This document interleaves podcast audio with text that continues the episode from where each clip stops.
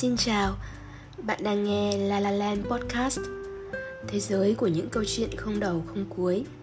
Mong rằng những câu chuyện nhỏ này sẽ khiến ít nhất một ai đó ngoài kia nhẹ lòng hơn.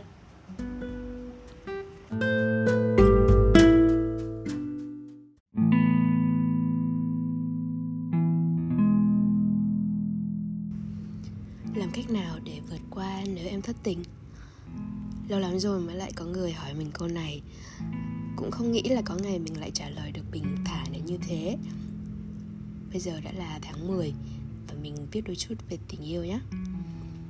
Khi mới đôi mươi, tình yêu là thứ gì đó vô cùng lớn lao, là ưu tiên số một. Vì khi ấy ta chẳng có gì ngoài tình yêu cả. Gia đình luôn ở bên nên khi ấy chưa sợ mất đi. Cái gọi là sự nghiệp cũng chưa rõ hình thù nên chưa quan trọng.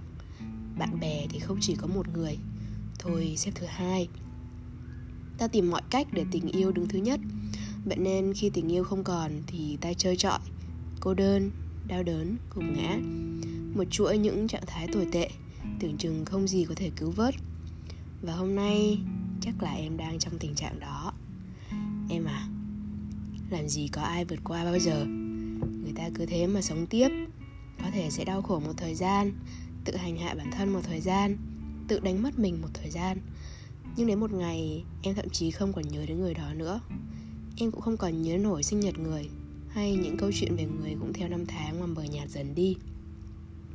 Mọi thứ tự nhiên vậy đó.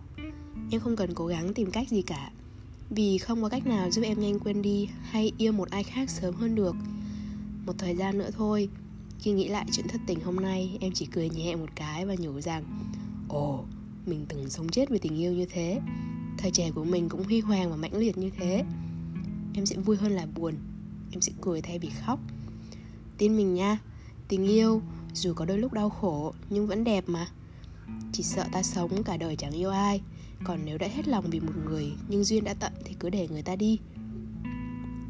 Tất nhiên lúc này em có thể chọn làm những điều điên rồ. Ví dụ như uống say và gọi cho cậu ta, hay nhắn cậu ta những câu níu kéo rồi hôm sau thức dậy hối hận. Chả sao, em cứ làm đi, cho lòng em thoải mái. Khóc thì cứ khóc thôi, để mình thảm hại nhất rồi sẽ vui vẻ, xinh đẹp và hạnh phúc nhất.